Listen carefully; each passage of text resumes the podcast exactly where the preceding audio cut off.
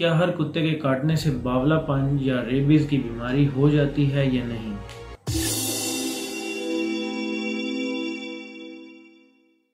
السلام علیکم فرینڈز، میرا نام ڈاکٹر محمد عمر ہے اور مجھے سرجن بریوس بھی کہتے ہیں۔ میں آپ تک لاتا ہوں میڈیکل انفارمیشن عام زبان میں تاکہ آپ اپنی بیماری کو سمجھ سکیں اور اس کا اچھے سے علاج کر سکیں۔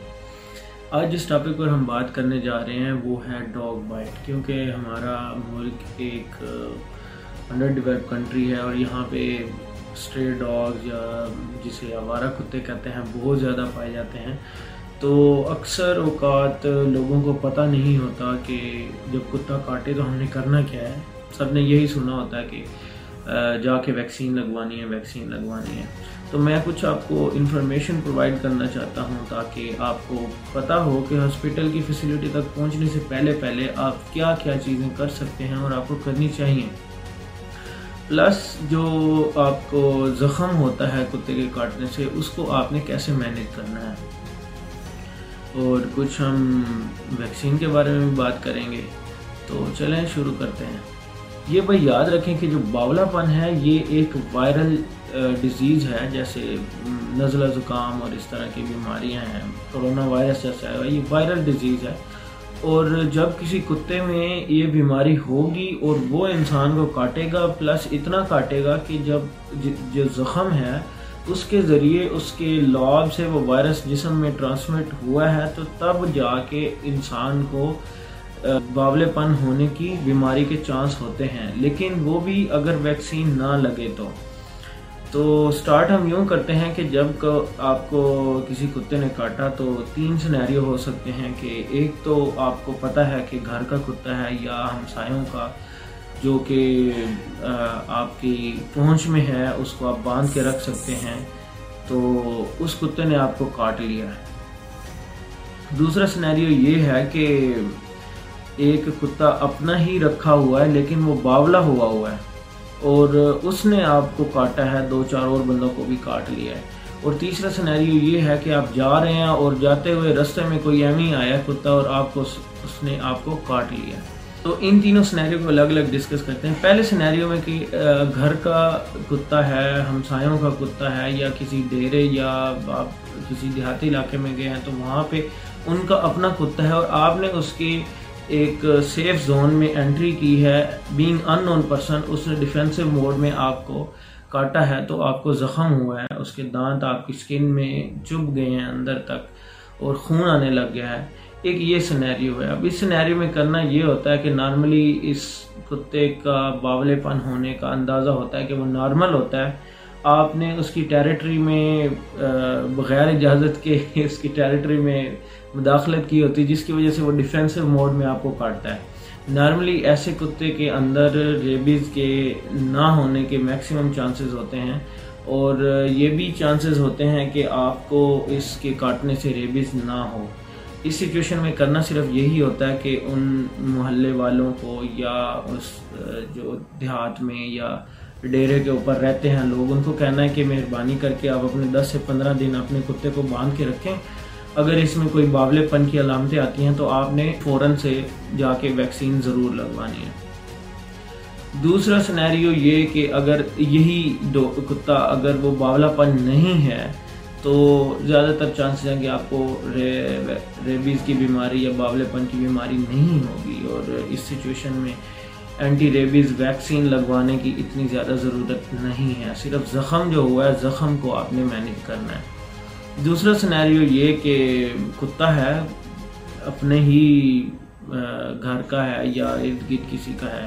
جو مطلب ایک ٹیریٹری میں رہتا ہے، لیکن وہ اس میں تھوڑی سی علامتیں ہیں کہ وہ باولا پن ہوا ہوا ہے، اپنے گھر والوں کو بھی کاٹ رہا ہے، ارد گرد والوں کو بھی کاٹ رہا ہے، تو ایسے سینیریو میں آپ کو فوراً آ کے ویکسین لگوانی چاہیے اور ان کے گھر والوں کو کہیں کہ اس کو باندھ کے رکھیں یا پھر اس کو مار دیں اگر اس میں ٹپیکل باولے پن کی علامتیں ہیں تو۔ تیسرا سینیریو یہ ہے کہ آپ نے اپنے جو جا رہے ہیں اور آ کے ہمیں کوئی باولا کتا یا گھومتا پھرتا کتا جس کا آپ کو پتہ نہیں ہے اور وہ جا رہا ہے، اس اس نے آپ کو کاٹ لیا ہے، تو ایسے سینیریو میں آپ کو آ کے ضرور ویکسین لگوانی چاہیے، کیونکہ اس کتے کا کوئی پتہ نہیں ہے وہ کہاں سے آیا، صحیح تھا یا نہیں، کسی کو کوئی پتہ نہیں ہے، تو وہ بھاگ گیا ہے۔ تو ایسی سچویشن میں رسک نہیں لینا چاہیے، ایسی سچویشن میں ضرور آ کے آپ نے ویکسین لگوانی ہے۔ تو یہ تو ہو گئے کتوں کے کاٹنے کے سینیریوز۔ دوسری بات اب آتی ہے کہ مینجمنٹ کیا ہوتی ہے۔ مینجمنٹ آن اسپاٹ، اگر آپ ہاسپٹل میں نہیں ہیں اور تو اگر آپ کو کتے نے کاٹ لیا ہے تو آپ نے امیڈیٹلی کیا کرنا ہے؟ سب سے پہلے تو یہ کہ اگر آپ ہیلتھ فیسلٹی سے دور ہیں تو آپ کو یہ چاہیے کہ جو زخم ہے اس کو کم از کم دس سے پندرہ منٹ تک آپ نے لگاتار پانی کے ساتھ دھونا ہے، بہتے پانی کے ساتھ۔ اوپر جو آپ ٹیپ ہے وہ چل رہا ہو اور نیچے پانی گر رہا ہو، صابن اوپر لگائیں، اس کو اچھے طریقے سے دھوئیں۔ اور دوسرے نمبر پہ آپ نے کسی صاف پٹی کے ساتھ، کپڑے کے ساتھ اس کو کور کرنا ہے، بلیڈنگ کو روکنا ہے۔ اور بلیڈنگ کو روکنے کا یہی طریقہ ہوتا ہے کہ اس کو اچھے سے اوپر بینڈیج رکھ کے اس کو اچھے سے دبائیں، تھوڑی دیر دبا کے رکھیں گے تو بلیڈنگ سٹاپ ہو جائے گی۔ تو تیسرے نمبر پہ آپ نے کیا کرنا ہے کہ اگر آپ کے پاس کوئی اینٹی بائیوٹک، کوئی کریم یا آئنمنٹ اویلیبل ہے تو وہ اوپر لگائیں۔ موسٹلی ہمارے پاکستان میں پولی فیکس جو ہے وہ اویلیبل ہوتی ہے تو وہ اوپر لگا لیں۔ تیسرے نمبر پہ آپ نے اس جو زخم ہے اس کو اچھے سے پٹی لگا کے فوراً سے ہاسپٹل کی طرف رش کرنا ہے۔ اور ہسپتال میں جب آپ آئیں گے تو ڈاکٹر اپنے حساب سے زخم کو دیکھے گا، اس کو ہو سکتا ہے دوبارہ صاف کروائے پائیوڈین یا کسی اور چیز کے ساتھ، ہائیڈروجن پر آکسائڈ بھی اپلائی کی جا سکتی ہے۔ اب ہوتا یہ ہے کہ ایسے زخم میں دو بیماریاں ہونے کے چانسز ہوتے ہیں، ایک تو انفیکٹڈ جو ہوتا ہے ریبیز وائرس اس کے ٹرانسمٹ ہونے کے چانسز ہوتے ہیں، دوسرے اس میں جو چانس ہوتے ہیں وہ ڈرٹی جو بیکٹیریا ہوتے ہیں کتے کے منہ کے اندر، ان کے چانسز ہوتے ہیں کہ وہ زخم کے اوپر بیٹھ جائیں۔ اس میں سب سے زیادہ جو نوٹوریس ہے اور غلطی لوگ کرتے ہیں کہ زخم کو بند کر کے رکھ دیتے ہیں، صاف بھی نہیں کرتے، تو اس میں آکسیجن نہ لگنے کی وجہ سے این ایروبک کنڈیشن بنتی ہے۔ این ایروبک مین کہ جس میں آکسیجن نہیں جاتی، اس میں خاص قسم کے بیکٹیریا پیدا ہوتے ہیں اور وہ بیکٹیریا لیتھل قسم کے ہوتے ہیں، وہ ایسے ایسے ٹاکسن ریلیز کرتے ہیں کہ آپ کی جان کے جانے کا خطرہ ہو سکتا ہے۔ اس کی علامت سب سے بڑی یہ ہوتی ہے کہ زخم کے اوپر بلیک رنگ کی گیس کی طرح کے ببلز بننا شروع ہو جاتے ہیں، تو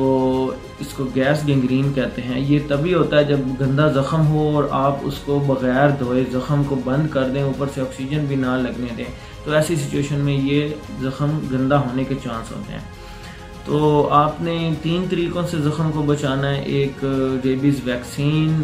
ریبیز امیونو گلوبولنس، دوسرے نمبر پہ اس کو bacterial, anti bacterial, general bacteria جو ہوتے ہیں ان سے بچانا ہے، تیسرے نمبر پہ جو گیس گینگرین گینگرین سے آپ نے بچانا ہے۔ گیس گینگرین تو تبھی ختم ہو جائے گی یا اس کے چانسز کم ہو جائیں گے آپ زخم کو کھلے ہوا کے اندر، بہتے پانی کے اندر دس سے پندرہ منٹ دھوئیں گے اور زخم کو آپ اینٹی بیکٹیریل کسی آئنمنٹ کے ساتھ کور کر دیں گے۔ اور اس کے بعد آپ نے ہاسپٹل کی طرف رش کرنا ہے۔ ہاسپٹل میں ڈاکٹر اپنے حساب سے جو بھی اس کی مینجمنٹ ہوگا وہ کرے گا۔ آپ کو اینٹی بائیوٹک ضرور پوچھنی ہے ڈاکٹر سے کہ آپ نے کیا اینٹی بائیوٹکس دی ہیں یا نہیں، اور منیمم پانچ دن سے پہلے آپ نے اینٹی بائیوٹکس نہیں بند کرنی۔ موسٹلی آگمنٹن یوز کرتے ہیں، اور دوسرے نمبر پہ کوئی پین کلر یوز کر لیں، اور تیسرے نمبر پہ آپ نے اس زخم کو روزانہ کی بیسس پہ اس کی صفائی کرنی ہے، اس کو کھولنا ہے۔ اگین جو میں نے پہلے آپ کو بات بتائی کہ gas gangrene anaerobic condition بننے کی وجہ سے اس زخم کے اوپر پیدا ہونے کے چانسز ہوتے ہیں، اس لیے آپ نے جب روزانہ زخم کو کھولیں گے اور پٹی لگائیں گے تو آپ کو کیا کیا پتہ چلے گا۔ ایک تو زخم کیا بری کنڈیشن کی طرف تو نہیں جا رہا، اس کی علامتیں کیا ہوتی ہیں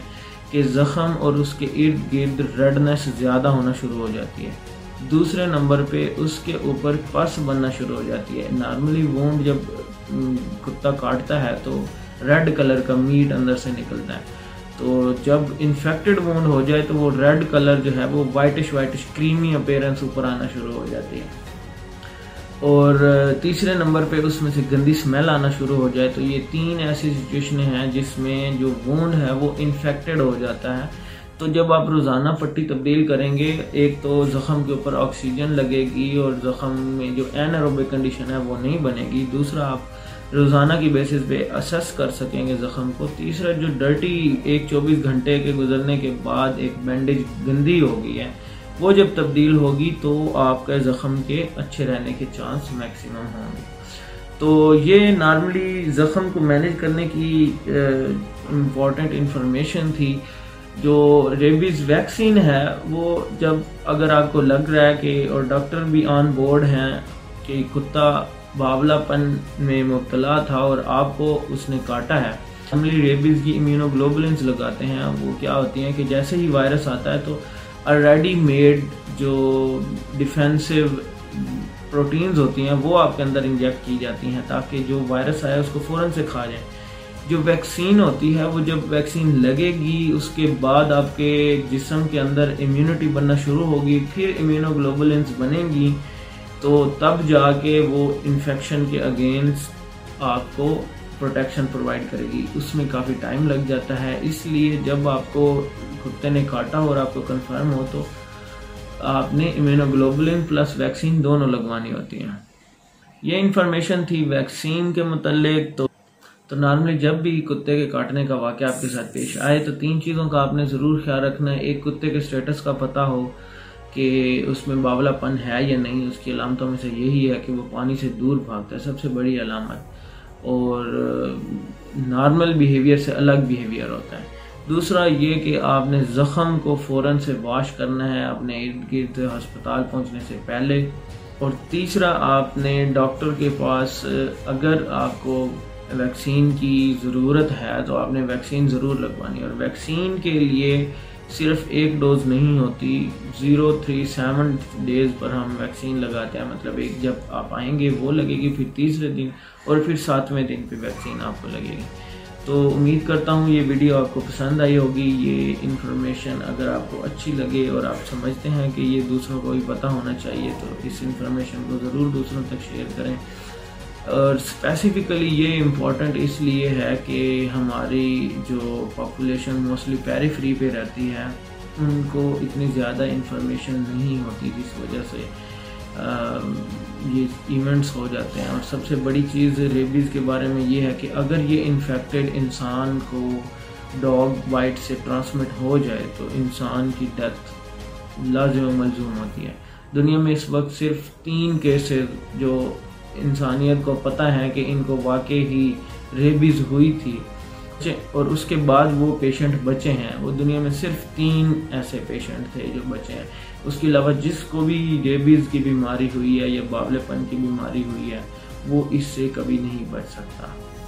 امید کرتا ہوں یہ ویڈیو آپ کو پسند آئی ہوگی۔ ہمارے چینل کو سبسکرائب کریں، بیل آئیکن کو ضرور پریس کریں، اور یہ انفارمیشن اگر آپ کو لگتی ہے کہ یہ ضروری ہے تو دوسروں تک ضرور پہنچائیں۔ اگلی ویڈیو تک اپنا خیال رکھیے گا۔ اللہ حافظ۔